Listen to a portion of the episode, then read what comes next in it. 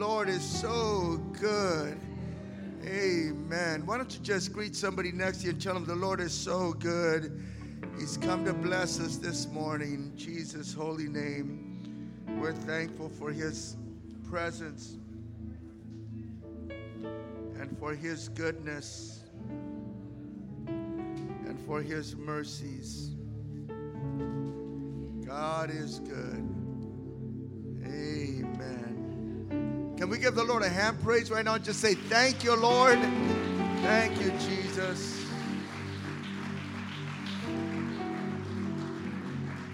Amen.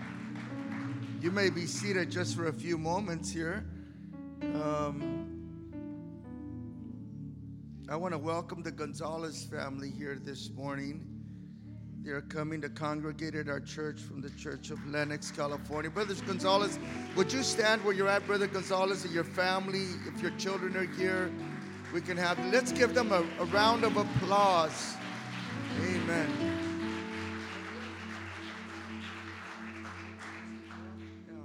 God bless you, brothers. You may be seated. It is so good to have the Gonzalez family coming to congregate with us in our church. Brother Gonzalez is a minister of the Lord. I know that I think they presented him last week, if I'm not mistaken, um, in the Spanish service. And uh, well, it's we're glad to have you come to our church, congregate with us, and we're sure that you're going to be a blessing to our church, and we're hoping that our church will be a blessing to you all. So God bless you and welcome to our church. Amen. And for all of our visiting friends that are here this morning, we're thankful to the Lord for your being here. It's always a blessing to be in the house of the Lord. Amen. God is good. That's, that's what we say every morning. God is good. And He has been good to us. And we thank God for the worship and the praise and the musicians and the singers and all of our gathering together today just to exalt the name of Christ. Amen. God is good. Praise God. Open your Bibles with me, please. And uh, we're going to read Acts chapter 2 verses 1 through 4.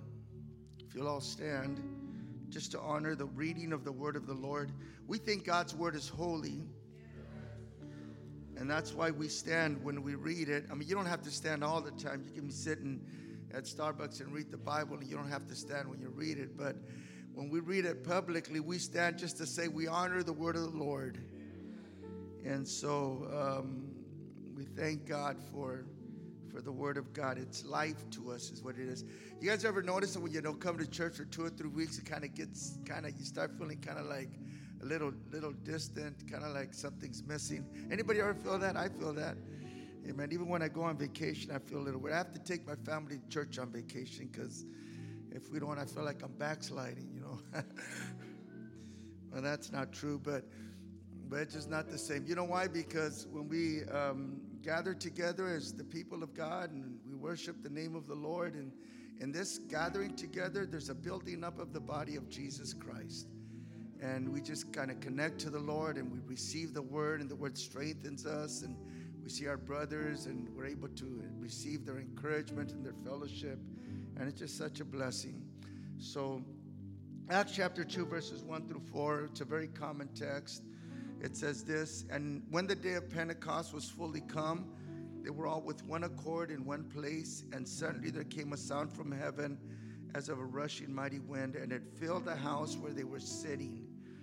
And there appeared unto them cloven tongues as of fire, and it sat upon each of them, and they were all filled with the Holy Ghost, and began to speak with other tongues, as the Spirit of God gave them utterance.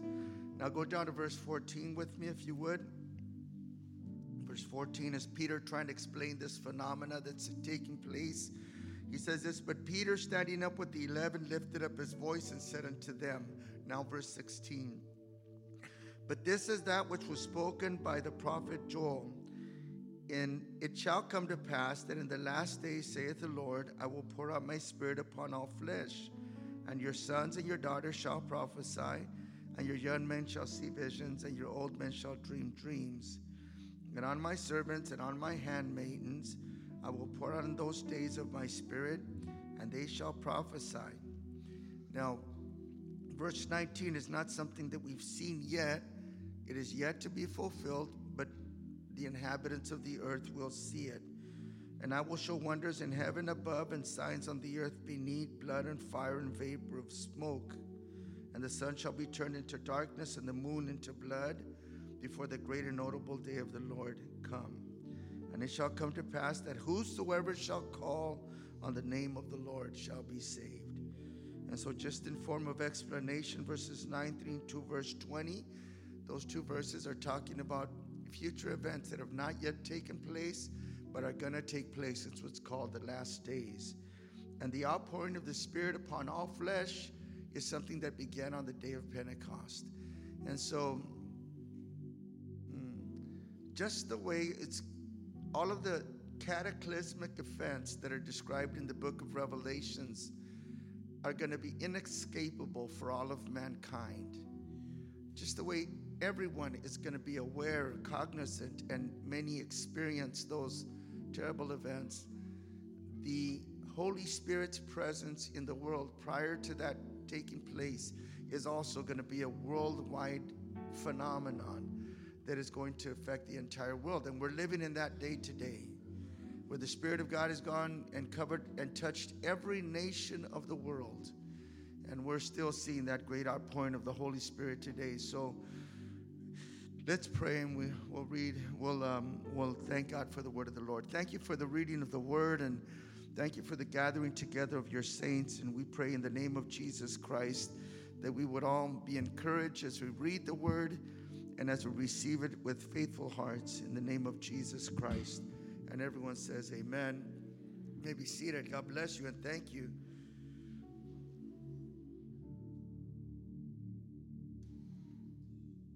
We're ending our we're in our second week of our of our fast, be ending it next Sunday. If any of you have not joined our, our three week fast, I'm encouraging you to at least join this last week. That'll be great. Um, uh, life is what life is. So, um, this last week of, of uh, fasting and prayer, if we could all join together, that would be like amazing. And uh, it would be certainly a blessing to all of us. Um, I do want to announce one new uh, thing that we're going to be doing here, and it has to do with fasting. Starting with the month of March, for a full year, all the way until February of next year, we're going to begin a, uh, a fast, and uh, for a whole year, not every day, right? But what we're going to do is we're going to um, choose a, a fast uh, per member. Every one of us is going to choose. We're going to have a sign up sheet, in fact, outside after service is over. And you're going to be able to sign up for that fast. And it's going to be one day of the week that we're to that you're to sign up for. And uh, what we're going to do is all of the month of March, starting in March, we're going to the whole church is going to be fasting and praying for the gifts of the the, the fruit of the Spirit. We're going to start off with the spirit of uh, rather the fruit of love. And the whole church is going to be praying that our church would feel an, an outpouring of the love of God and that people in our church, as they come to our congregation, will feel the love of God. And then in the month of uh, April, we're going to be praying for joy and fasting for joy. And then successively throughout uh, the next 12 months, we're going to be praying that God would just fill His church with the fruit of the Spirit. Amen? Um, as we are going to be talking about next week, just for a, a, a, during that sermon, uh, we're going to be talking about the fruit of the Spirit of God, which is one of the evidences that we are a Pentecostal Christian church. And, um, and so we're going to be asking you after service is over, there's going to be Sister, um, geez, her name just escaped me. Someone's going to be outside. They're going to be taking names. If you'd want to join on that in that uh, fast, you just have one day of the week, of the month, that you'll be fasting, joining the church and fasting. We're going to have three people of English and Spanish congregation fasting at the same time so that we'll, we'll just, you know, um, present ourselves before the Lord. I think we're going to experience a move of the Lord. Amen. Amen. Well, two weeks ago, I said that there are three markers for being filled with the Spirit, or for a church or a Christian that is filled with the Spirit. If you want to know what a spirit filled Christian is, let me give you at least three, three things. Number one, a, a spirit filled Christian is, is a Christian that has experienced the baptism of the Holy Spirit with the evidence of speaking in other tongues. That's what we've just read in Acts chapter 2, and it is a normative experience in the New Testament Apostolic Church book of Acts.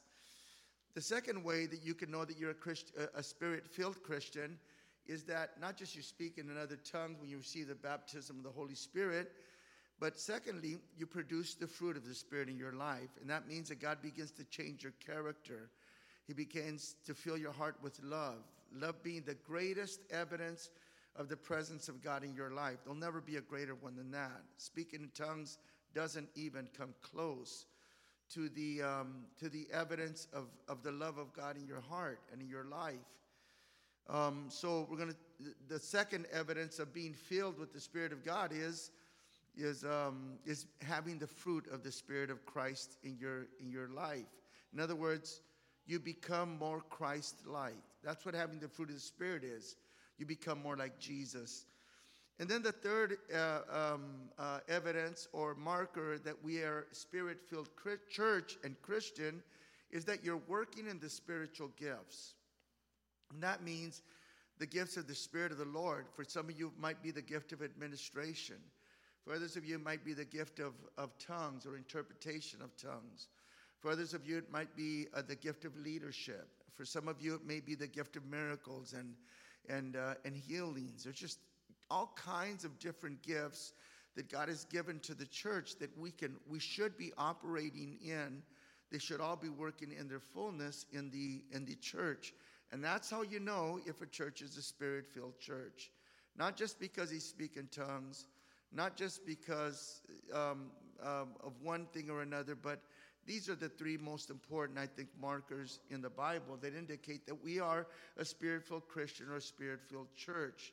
And so we'll be talking about those in the next couple of weeks, and maybe we'll see if it doesn't go into months.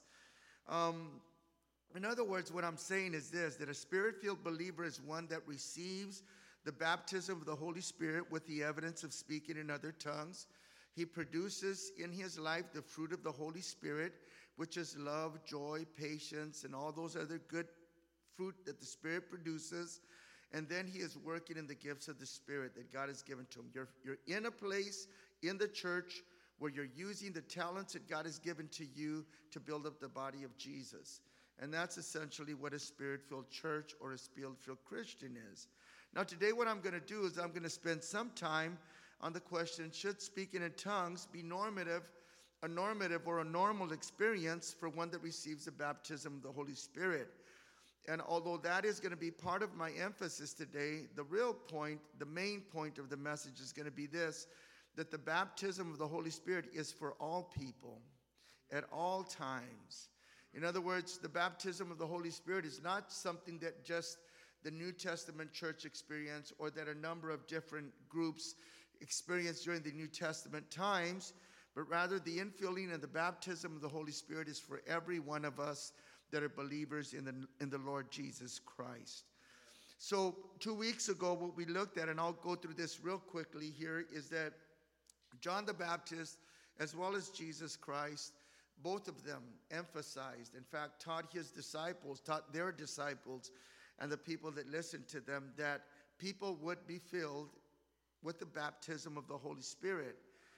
At Mark chapter 1, verse 8, hear the words of John the Baptist. I indeed baptize you with water, but he, talking of Jesus, shall baptize you with the Holy Spirit. And there's a huge difference between the normative baptism of water, which is what men do, and the spiritual baptism of the Holy Spirit, which is what God does. God was saying, You guys have been baptizing for thousands of years with water, but something different is coming. This baptism is not going to be with water, it's going to be with the Holy Spirit, and it's going to be evidenced by speaking in an, in an unknown language, which is a miraculous sign. Jesus said the same thing. In John chapter 7, I'll read verses 38 and 39. He said this He that believes on me, as the scripture had said, out of his belly shall flow rivers of water. But this spake he of the Spirit, which they that believe on him should receive, for the Holy Ghost was not yet given because that Jesus was not yet glorified. Well, there's a lot to be said there, but I think that the main point for this moment, moment is this that Jesus said that after he was glorified, the church was going to be filled with the baptism of the Holy Spirit. Now, after his resurrection, Jesus said this, and these signs shall follow them that believe. In my name, Mark 16, verse 17. In my name they shall cast out devils, they shall speak with new tongues. So, again, what we see in the uh, scriptures is that there is this emphasis on this outpouring of the Holy Spirit. And here, for the first time, Jesus mentioned that the believers were going to be experiencing speaking in another tongue. Now, that scripture doesn't say whether everyone was going to experience speaking in tongues or just a few were going to. That's not the purpose of the text. The purpose of the text is to say that characteristic of believers was going to be that they were going to speak in a new language, or we can call it, as Jack Hayford does, a spiritual language.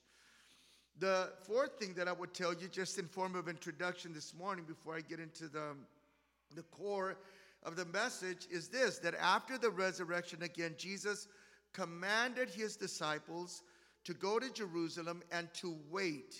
In fact, he was very emphatic about this. He says, Don't just go to Jerusalem and wait. Don't leave. Don't you leave um, it, it, that, that city until this experience has, uh, until you've experienced the infilling of the baptism of the Holy Spirit. Here's what Jesus said. And being assembled together with them, the disciples, he commanded them that they should not depart from Jerusalem, but wait for the promise of the Father. Let me just stop here for a second and say this. It's okay to wait for the baptism of the Holy Spirit. In fact, it's a good thing to wait for the baptism of the Holy Spirit. Can I just say this that sometimes, guys, even like in prayer, like we just got done praying a few moments ago, beautiful presence of the Lord, Spirit of God was here. And then we pray and we kind of like pray and then we just kind of like settle down in our prayer. Sometimes we just have to persist and wait in prayer. Sometimes you just have to keep worshiping the Lord and keep pursuing the presence of God until there's a greater manifestation of the presence of God. We're going to have to learn to wait. Everyone say, wait in the presence of the Lord until something greater happens. So for 10 days, the disciples waited. Jesus said, You guys go and you wait until the promise of the Father is given. Now, here's the reason you wait which ye have heard of me. That's the reason we can wait. Now, if I tell you to go wait for something and I get beyond the hour, you know, you better start thinking about is pastor coming or is he not coming? And if he doesn't get there within an hour, you go home. All right, don't don't wait any longer.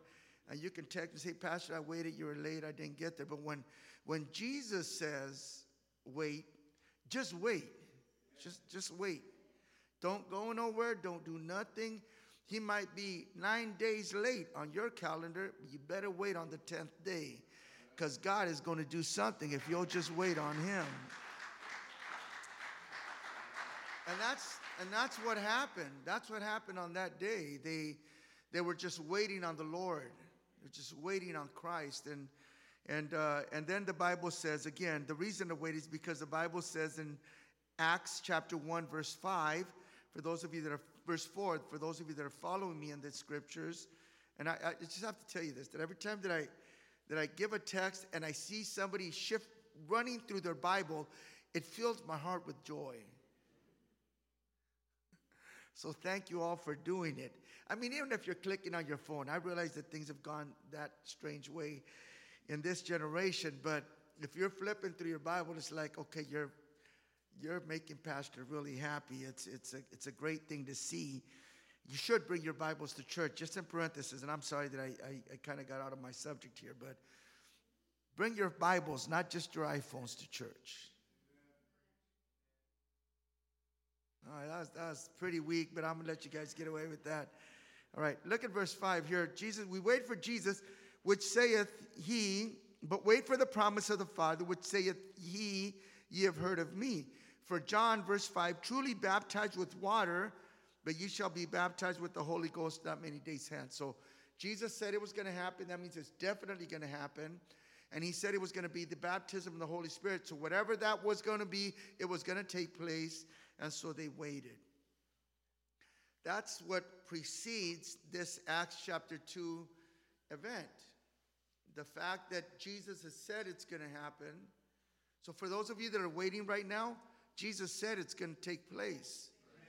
Right? I know you've been waiting a while, but hey, listen, Jesus said it's going to happen. And if you believe him, you will be filled. And for those of you that have kind of like been filled and you've kind of like, it's been a while, okay, Jesus said it's going to happen. You will be filled again. Come on, somebody just say amen to me right now. Speak to the pastor and say amen. You're going to be filled again. Those of you that are feeling disconnected from God, far from the Lord, hey, listen, just pursue God. Wait on Him. You will be filled again. If you've got a desire in your heart to seek the Lord, that's from the Lord. That's the Holy Spirit. Don't ever let the devil think it's the flesh. It's not the flesh. It's not the devil. It's not anything else. If you're feeling a little tug in your heart just to, to look for God, just to pursue God, just to follow Him again, I want you to know that that's a working of the Holy Spirit in your life. It's God calling you to that experience again. Somebody give the Lord a hand praise for that persistent work of the Holy Spirit in our lives. Amen. Um, so, so let's look at Acts chapter 2 just for a few moments because it's such an important text. And I'll ask you all if you have your Bibles to open up. If not, open up your iPads and your phones and everything else. But let's look at the scripture. I know we have it up here, but look at, look at your, your, your Bibles for a second. Here's how the Bible describes the fulfillment of what Jesus said was going to happen and this is called the outpouring of the Holy Spirit, right? And when the day of Pentecost was fully come, as I explained last week, you know, God's got his times, it'll come. They were all with one accord in one place. Unity is absolutely important. We all have to be of one mind, guys, if we're going to see a greater move of the Holy Ghost. And suddenly, everyone say, suddenly. Don't know when it's going to happen. God chooses it, He's sovereign. We don't get to choose. We can pray and fast and look for God and everything else, but He's going to choose the moment when it's going to start to happen. It's just going to take place. And suddenly there was a sound from heaven as of a rushing mighty wind, and it filled the house where they were sitting. And there appeared unto them cloven tongues like a fire and sat upon each of them. Verses 2 and verse 3 are extraordinary signs that happened the first time that that, uh, that the Spirit of God was poured out. Listen to this now. I was talking to a gentleman last week, in fact, when I was in Mexico, and uh, he was telling me that he's struggling with these texts to believe that, um, that uh, the baptism of the Holy Spirit with the evidence of speaking in other tongues is normative for the church. And he thought that uh, Corinthians uh, 14 and other scriptures teach that it's not. And of course, we had that discussion for a couple of hours. And, um, and uh, one of the things that he mentioned was that, that he thought that, that Acts chapter 2, verses 1 through 4 was an exception to the rule. And of course, you know, that's a terrible argument, I told him. I didn't tell him that way, I'm telling you guys, but I told him that's not a good argument. I said, because this is the first instance. And the first instance establishes the norm. Just like the first man, the first woman, the first fall, the first sin, the first marriage, the first everything in the book of Genesis, chapter 1 through 11. Absolutely crucial books because every experience and every doctrine that you will find in the Bible are found right there in the book of in the book of Genesis verses 1 through verse 11, the first instances. And so this is the first instance where God is pouring out his spirit upon the church. Now, what we're going to see that are like introductory signs, in other words, are going to happen once and never again, uh, are going to be the wind and the fire. But the tongues that this gentleman was confusing said, This is also an introductory sign. And I said, No, it's not. And the reason it's not is because it's repeated in Acts chapter 8, Acts chapter 10, Acts chapter 19, Acts chapter 11. It's repeated over and over and over. What we never see again is the, is the sign of the sound of a rushing mighty wind. And what we never see again is a sign of the cloven tongues of fire that, is, that are upon the heads of everyone that is there. Those are the one time introductory signs, but the tongues are a persistent sign. This is the sign that people have received the supernatural gift or a, a baptism from the Holy Spirit. And so, again, verses 2 and verse 3 explain that extraordinary one time phenomenon. Now, look at verse number 4 because this is going to explain to us a normative sign. It's supernatural, it's extraordinary, but it's a normative sign of the infilling of the Holy Spirit.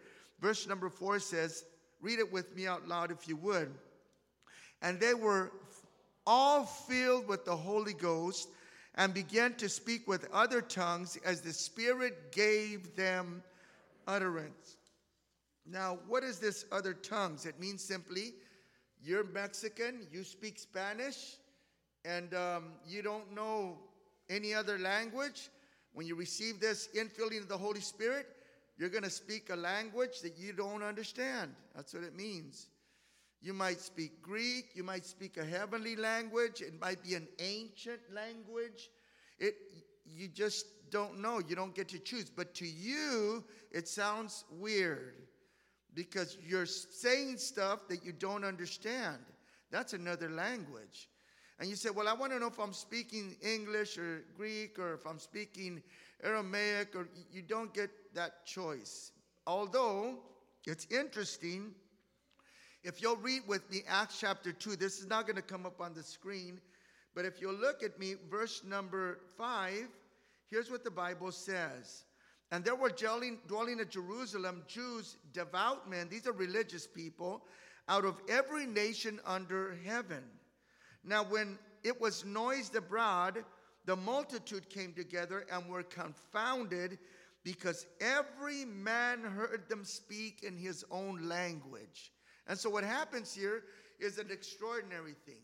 There are people from every land, from, from all of the continents, except for maybe these continents here, Central and South America, but all of Asia, Asia Minor, Africa, all of those continents. There were people that were religious Jews that were gathered together in that, in that, uh, in that event of Pentecost. That's what they did. And it was God's intention. Why is God waiting 10 days? God's purposeful in everything He does. Had they uh, gotten to speaking in tongues a month before, or had they gotten to speaking in tongues a couple of days before, not all of the crowd may have been there at the level that they were. God is purposeful in everything that He does. But when these people start speaking in this unknown languages, every one of them are speaking in different languages, it can be interpreted like, man, these people are crazy. What's wrong with these individuals just kind of going off? And, and it's been called that. Pentecost has been called gibberish for many, for 2,000 years now by the critics of, of, of, of the, of, of Pentecostalism or of the Pentecostal experience. It's gibberish. It's just articulation of nonsense. It, it's, it's unintelligible speech. And uh, it's emotional, it's emotive. There's so many criticisms that are made of speaking in other tongues. But on this occasion, God gathered people from every nation of every land to certify this. This tongue talking is genuine. There's no tongues and interpretation of tongues. The gift of interpretation is not working. It's just a bunch of people gathered to say, hey, that guy's speaking Greek, and that guy's speaking whatever other language there was. And everyone was saying, wait, wait, wait, wait, how are these Jews that are Jerusalem Jews speaking our languages. And it was God just kind of affirming this is a miracle. This is not anything that's ordinary. These people aren't just talking gibberish and, and unintelligible speech. This is something from God. In fact, that's what happens, isn't it? Look at what the Bible says in verse number seven. And they were amazed and marveled, saying to one another, Behold, are not all these that speak Galilean? In other words, they really know how to speak is, is, is Hebrew. And how hear we, every man in our own language, wherein we were born? Parthians, Medes, Elamites, Mesopotamia, Judea, Cappadocia, Pontus, Asia, Pergam, uh, Phrygia, or, or Pergama, Pamph- Pamphylia, Egypt, and all of the parts of Libya and Cyrene, strangers of Rome, Jews and proselytes. In other words, there's all kinds of people here, and everyone is hearing someone at least speak, glorify God in our language. How is this possible? Well, it wasn't humanly possible, was it? It was an extraordinary supernatural event. It was God saying, This is that which was spoken of by the prophet Joel. And so, listen, we are unashamedly Pentecostal. We believe that this experience is still for the church today. We believe that when you receive the baptism of the Holy Spirit as a believer, you get baptized, you believe in the Lord. In fact, let me just stop here for a second because God chooses when you get the Holy Spirit. I will tell you this you, you cannot get the Holy Spirit unless you believe the gospel. You may not even have heard of the baptism of the Holy Spirit, and you can get it, but you got to believe the gospel. No one that doesn't believe the gospel can receive this baptism, this gift, this blessing. But if you have believed the gospel of Jesus, you can receive it instantly right there before you get baptized, or you can receive it after you get baptized. You know what it's God saying? It's God saying, You're mine. You're mine. I choose you. And, uh, and so there's this, this this tremendous, this tremendous um, uh, outpouring that is going out here of the baptism of the Holy Spirit in this chapter. Now, I want you to understand again that it, it's so important for us to, to get our heads around the fact that what's going on here, again, is a supernatural thing. And you say, well, I don't understand it. Well, we don't have to understand it. The things of God are sometimes uh, complicated and and sometimes they're kind of um, they're, they're supernatural and they're beyond our ability to understand or even maybe to reason why. But the reality is this that that that God chooses to do certain things a certain way, and we may not understand it all. That's okay. The reality is this as long as the experience is genuine and it's coming from God, then it's going to be an okay experience. Anyone want to say amen to that?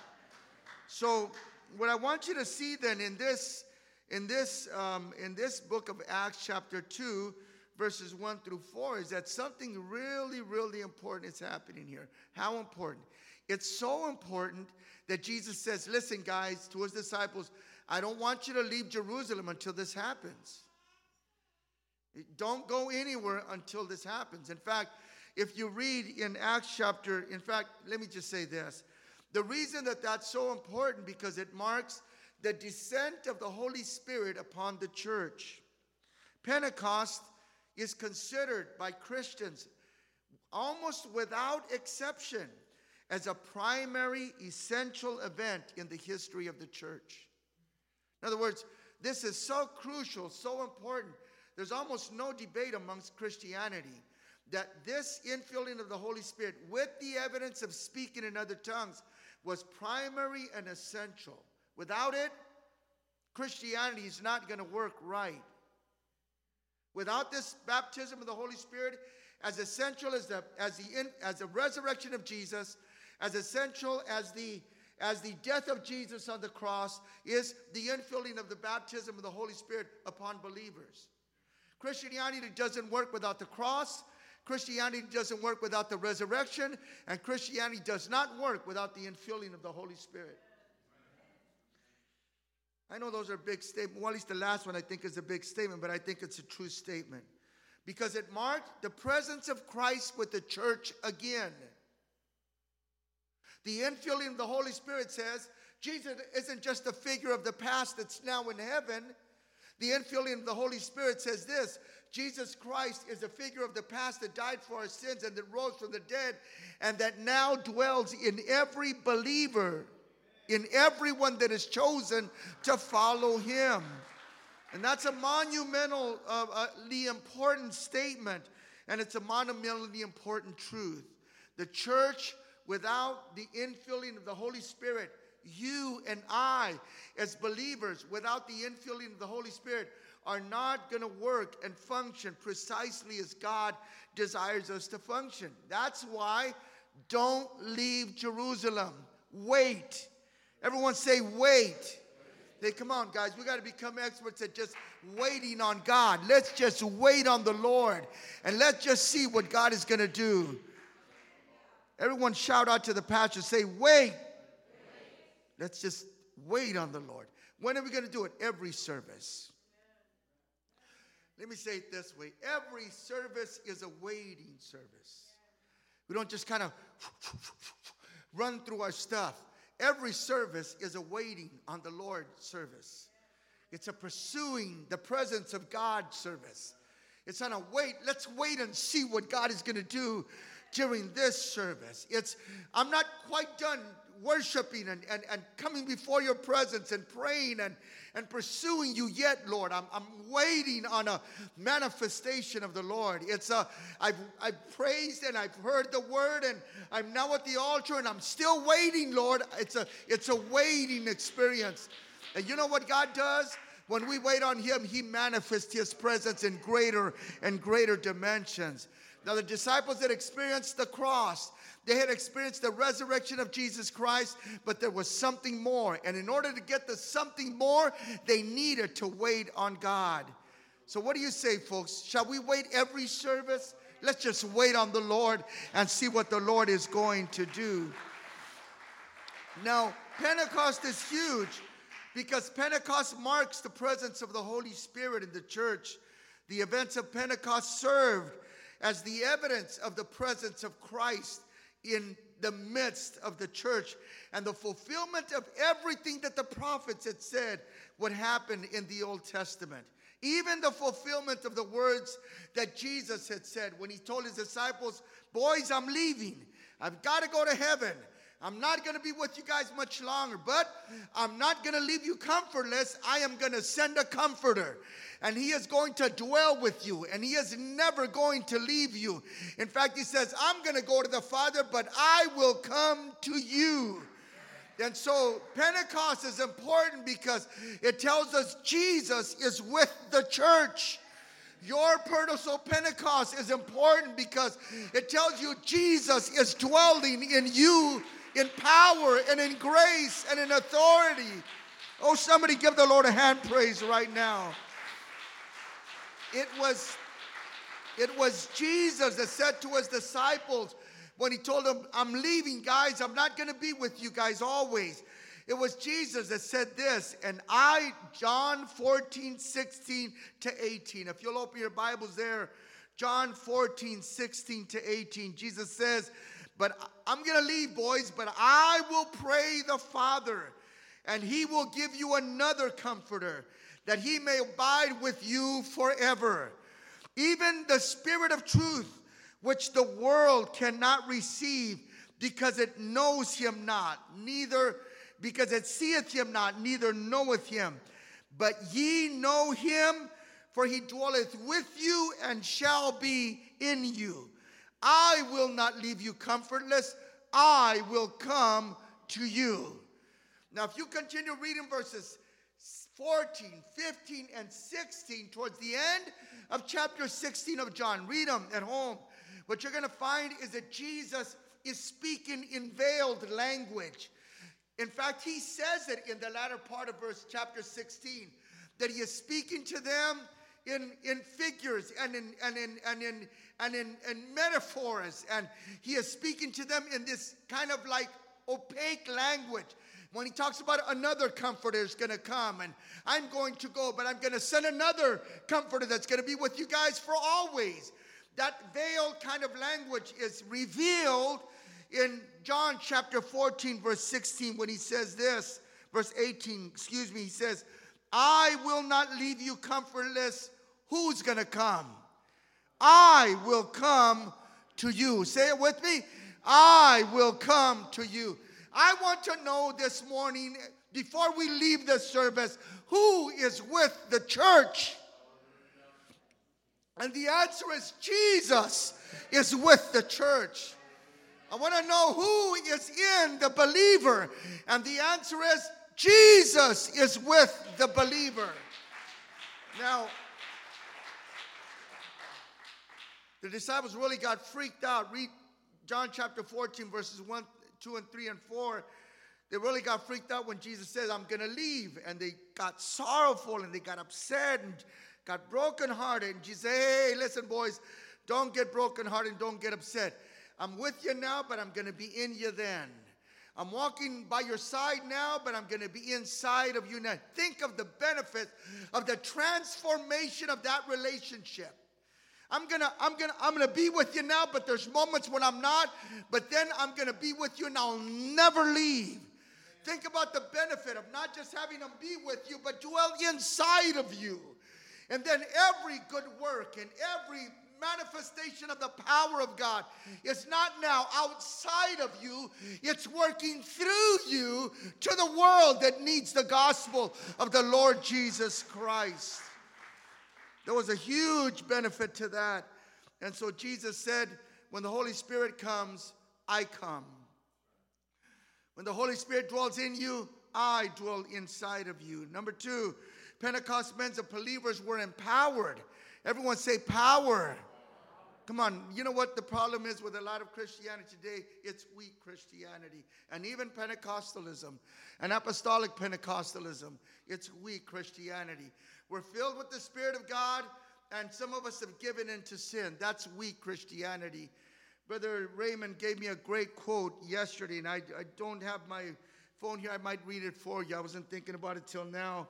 But he says true Christians aren't known because of their struggle with sin, because every one of us are struggling with sin. A true Christian, a, a, a, person that says to be a Christian and is not, and I'm totally destroying the quote, is a Christian that stops struggling with sin, he just lives with it. It's characteristic of Christians, it's distinctive of Christians to struggle against sin. That's what we do. But it's, it's uncharacteristics of, of Christians just to give in to sin. Well, listen, guys, we should be living not perfect lives, but victorious Christian lives. There should be no one here that says, I'm not worthy, I'm no good, I'm not gonna make it, the devil's got me defeated. You are a son of God. You have been filled with the power of the presence of the Lord. You say, Pastor, but I'm struggling with sin. Of course you are. You're a Christian. You're supposed to struggle against sin. That's all of our stories. That's what we do. We fight against the sin that is in us. But don't you ever let the presence of sin in you, if you're fighting against it, become a tool in the hands of the enemy. The devil is a liar. We struggle against sin, but we are the children of God, and we have been empowered to continue that battle and to overcome the sin that there is in us through the power of the Holy Ghost. Amen. I'm not a weak Christian. I am a good Christian. I live for the glory of God. I fight against sin. I fight against myself. I do the best I can to live for the glory of God. And if you're in that struggle, you're doing well, my brother. You might not be thinking of yourself the highest you can today. Well, come again to the grace of God. Confess your sins again to the Lord and continue the battle. But don't ever give in to your sin. We are believers in the Lord Jesus Christ. And we have been empowered by the Holy Spirit. We're to be strong in the faith. Say amen. We're to be strong in the faith. And so Jesus empowered believers. We're to be spirit filled believers. We're to be Christians that are living a life that is victorious in Christ. Overall, and, and let me just say this that Pentecost is an empowering.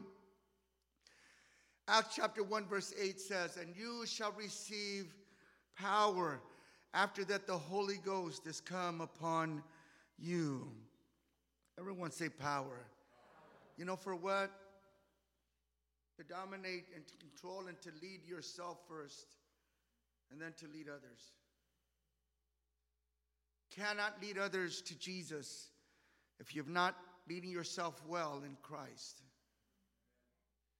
And so the, the, the working of the Holy Spirit in us is so that we will be able to lead ourselves. We'll be able to be Christians that have control of our lives, are living godly, God honoring lives. You take control of yourself, your attitude, your thoughts, your actions, your words. You dominate yourself. You allow the Spirit of God to do the work inside of you, to empower you to live that kind of life. You never give in to a lesser life than that. You live a strong Christian spirit led life, one that is victorious over sin. You let the Spirit of God work in you, and once it has worked in you, then it moves out from there to the rest of the world, to your family, to your friends, to everything else. But you've got to let the Spirit of God, first of all, take control of your life, fill you, be strong in the Lord and in the power of His might. That's what the baptism of the Spirit of God, at least in part, was for, right? It was the presence of Christ in us, and it was also a divine empowering so that we wouldn't be weak. Any weak Christians in the house today? And by weak, I don't mean that you're going through something. You know, everybody goes through stuff. And sometimes we get weary on the way and life gets tough, and, and God is going to be there for you, certainly. But I'm talking about our struggle against sin and ourselves sometimes.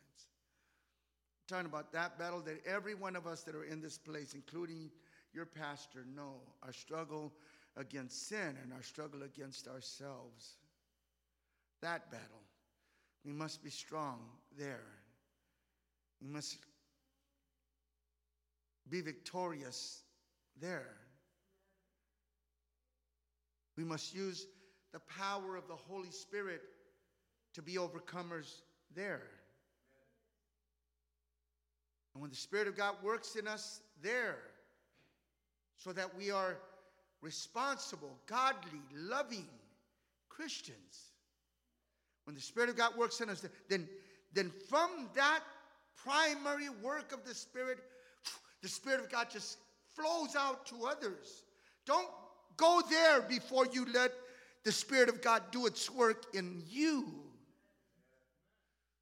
Be on your face and seek the presence of God and get into the Word of God and fast and, and do whatever you must do in order to bring that, that you into a place where the Spirit of God is so influencing you that you're shedding the things that are that are an obstacle or a problem in your relationship with God.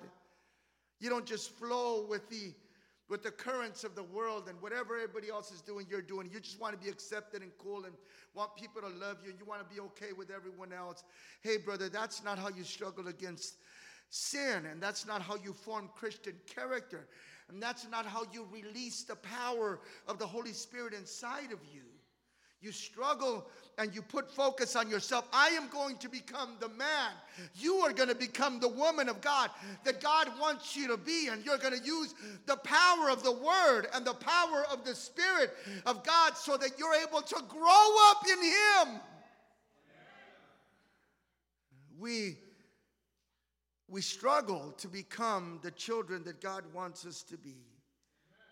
And so Pentecost is hugely important. I, am sure there's a lot of things that I could say about that, which I won't this morning. But Pentecost is absolutely crucial to what God is wanting to do in our local church and in our lives. We are unashamedly a Pentecostal church. We believe in the outpouring of the Holy Spirit with the evidence of speaking in other tongues. We think it is essential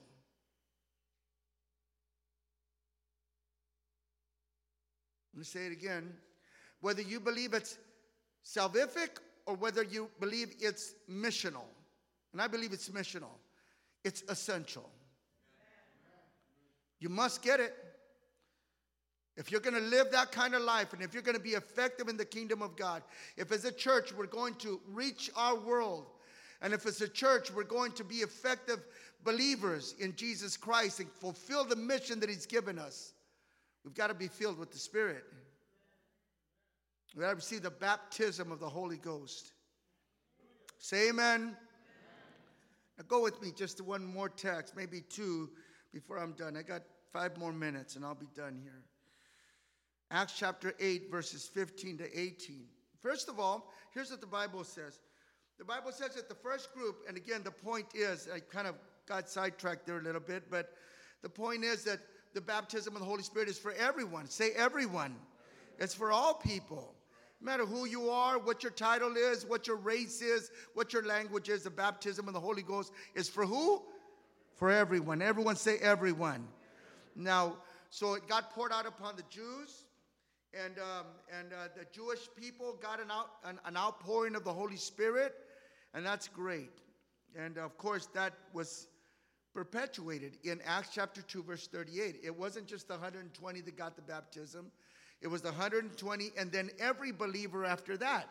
That's what Peter says because in Acts 2:38 Peter says, "Repent and be baptized every every one of you, say every one of you, in the name of Jesus Christ for the forgiveness of sins, and you shall, who shall? Every one of you shall receive the baptism of the Holy Spirit." And so the baptism of the Holy Spirit is for who? For every one of you.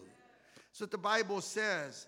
And so look at now Acts chapter 8, because what happens here is that this is a second people's group. First, there's the Jews, and then there's the Samaritans. The Samaritans is another group of people. They're not Jews. They're not Jews. They're not considered Jews, nor do they consider themselves Jews, but they're Samaritans. And this is another people group that is going to be reached by the gospel and then receive the baptism of the Holy Spirit. Look at verse number 15 and 18. Who, when they were come down, talking about the apostles, they'd already received the gospel, they were already filled with joy, they'd already been baptized. Who, when they came down, prayed for them that they might receive the Holy Ghost. For as yet he had fallen upon none of them. Only they were baptized in the name of the Lord Jesus Christ. So let me stop here for a second. Let me just say this. If anybody ever tells you you get the baptism of the Holy Spirit when you get baptized, you have to say, okay, you need to visit Acts chapter 8. Amen. Somebody says you get the baptism of the Holy Spirit when you believe, you say, okay, wait a minute. You got to visit Acts chapter 8. Because Acts chapter 8 teaches us something that's really important. What it teaches us is that the baptism of the Holy Spirit is a separate experience from believing in the Lord Jesus Christ and being baptized in Jesus' name. These believers were believing the gospel, filled with joy. You read the scriptures. They had been baptized in the name of Jesus Christ, but they had not received the baptism of the Holy Spirit.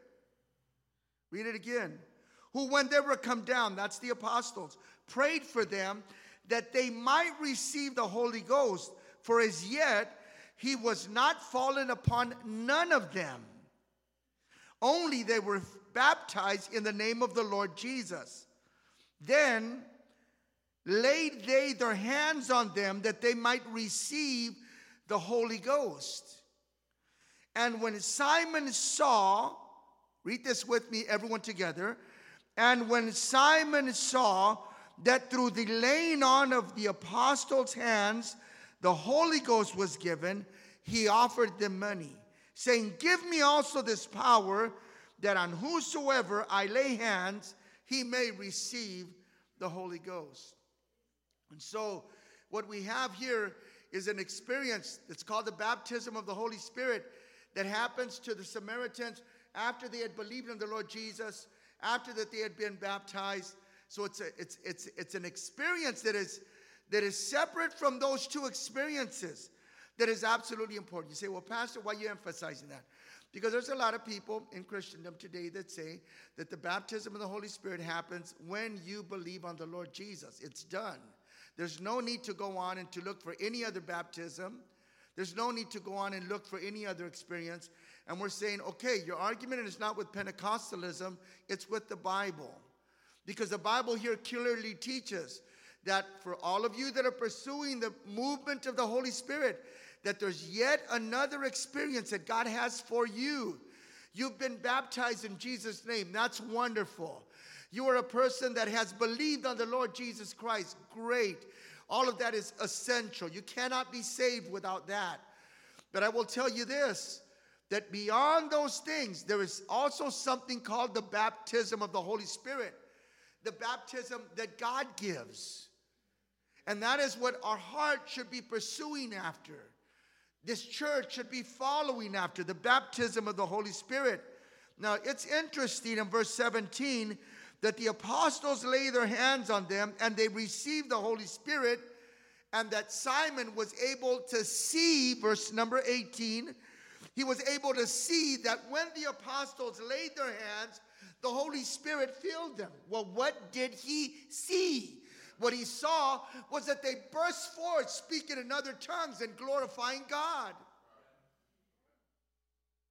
There was a visible manifestation. That's why it says see.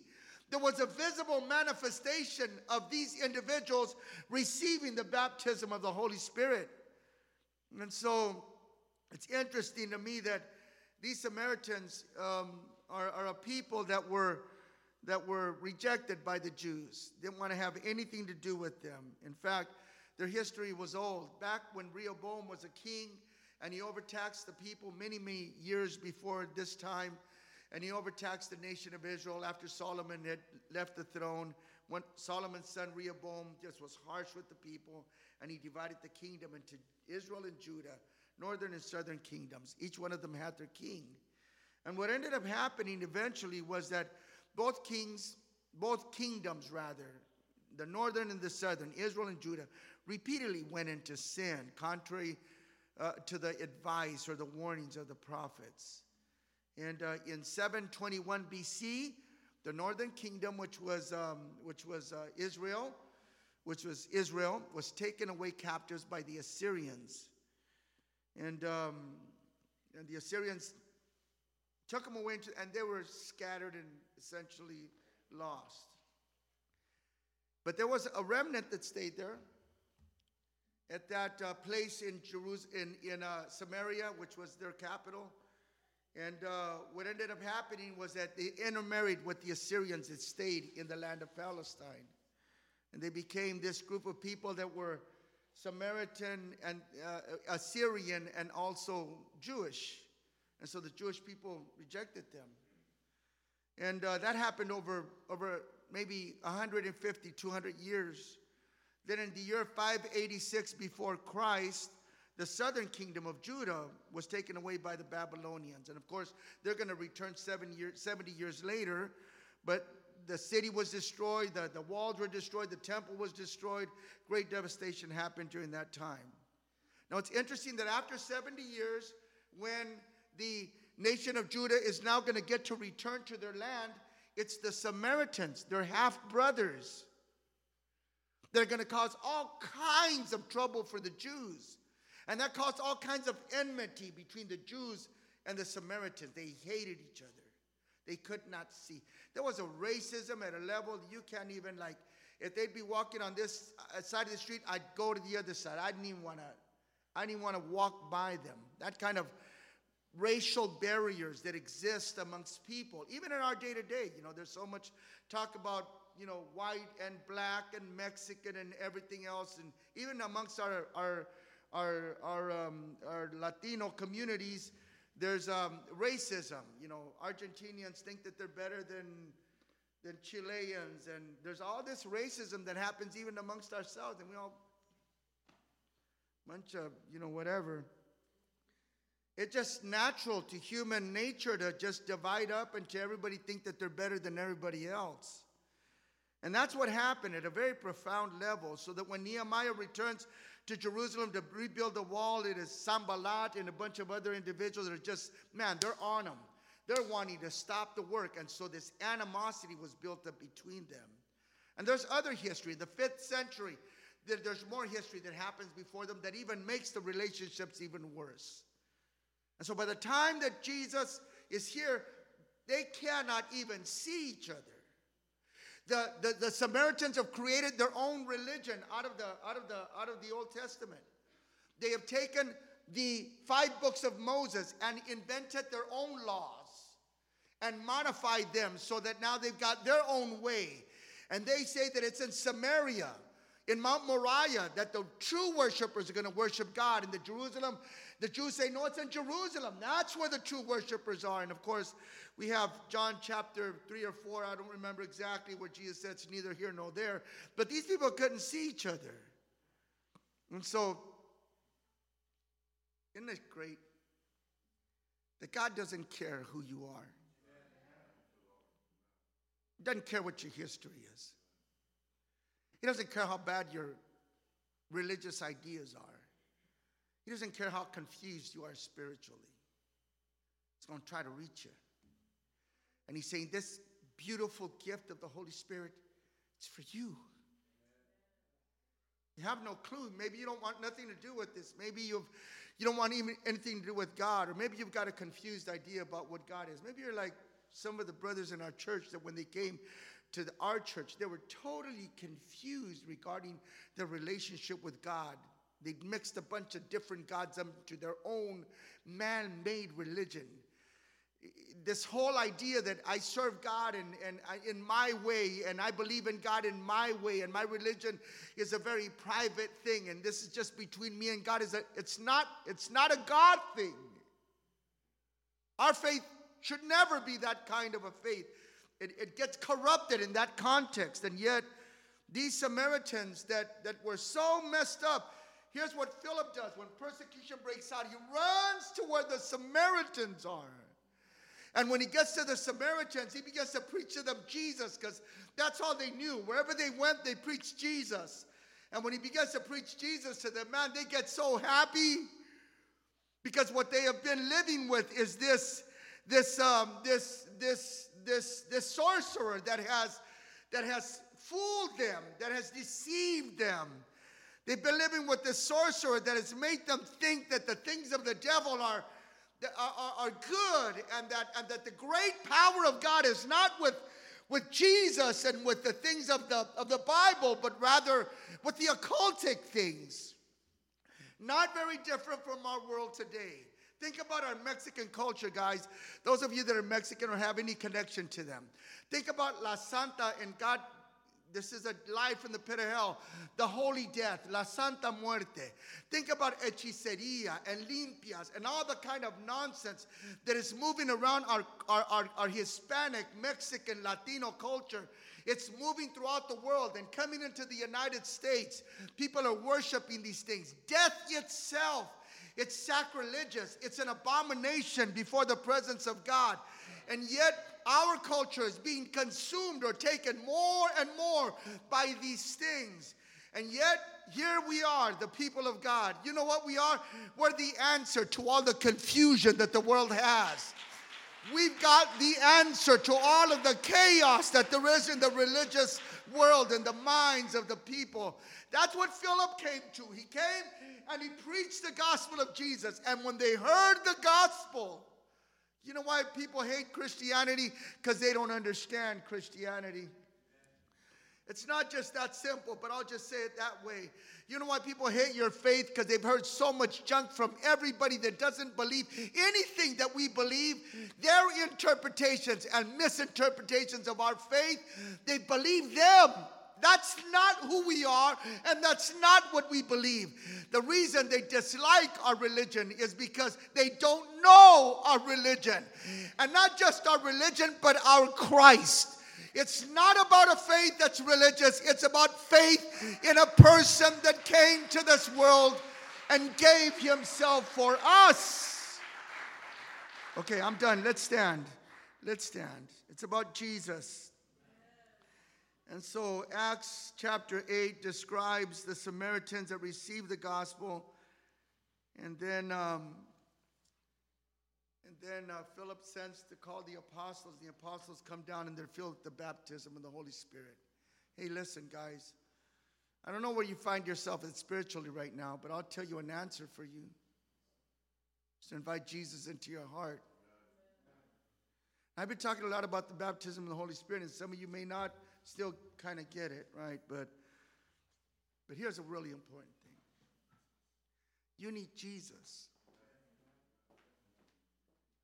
You say, well, how do I get Jesus, Pastor? Well, the way you get Jesus is you just confess the truth. You're a sinner. You can't help yourself. You need forgiveness. I'm a sinner. Can't help myself. And I need forgiveness. Who's going to forgive you your sins? Mama can't do it. She loves you. Dad can't do it. He loves you. Pastor can't do it. He loves you. No one. The only one that can forgive your sins is the one that died on Calvary's cross after having lived a perfect life, a perfect man. And he paid the price for your sins. Great. Jesus died to pay the price for my sins. That's the simple message of the gospel. Jesus paid the price for me. And then three days later, he rose from the dead to show he had power to give me life. It's great stuff. That's as simple as it is. You say, well, what do I have to do? Just believe it with all your heart. You say, well, how do I do that? God's got to give you the gift. You either do or you don't. If in your heart there's this tugging, if in your heart you know that's true,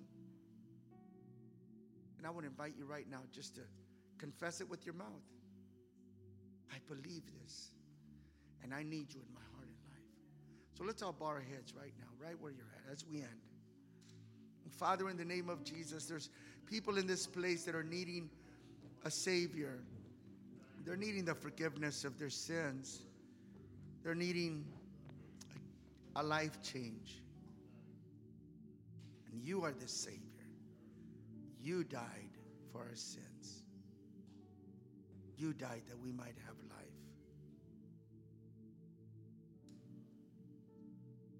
Save us from our sins.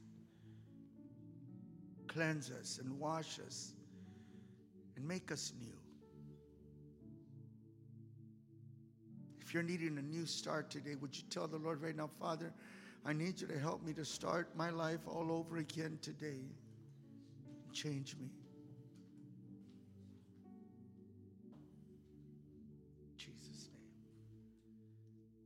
Everyone say, I believe.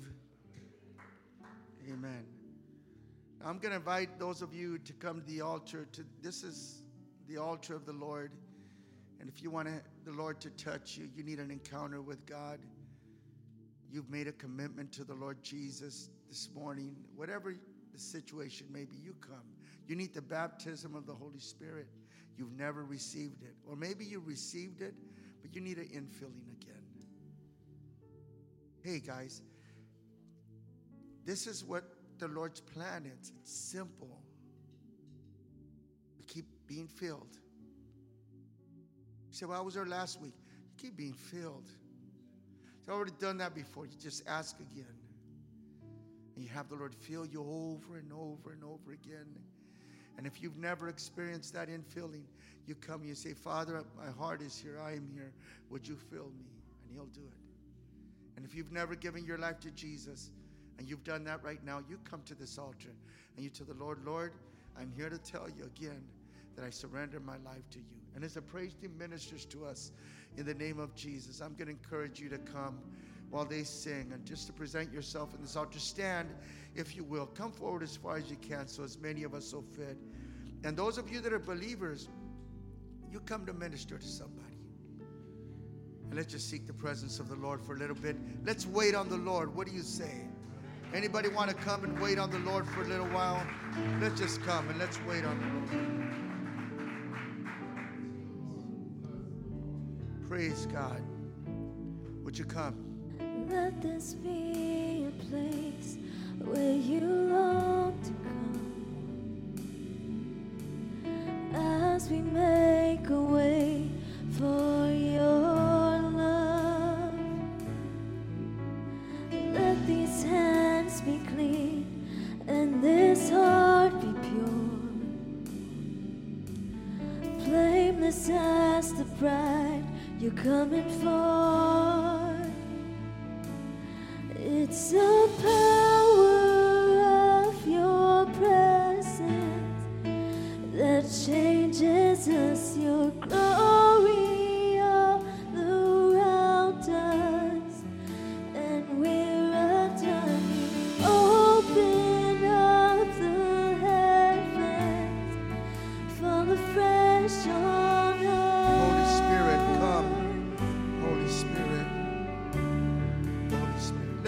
let's minister to somebody, folks. If you got the Holy Ghost, God's gonna work in your life. Why don't you come and share God's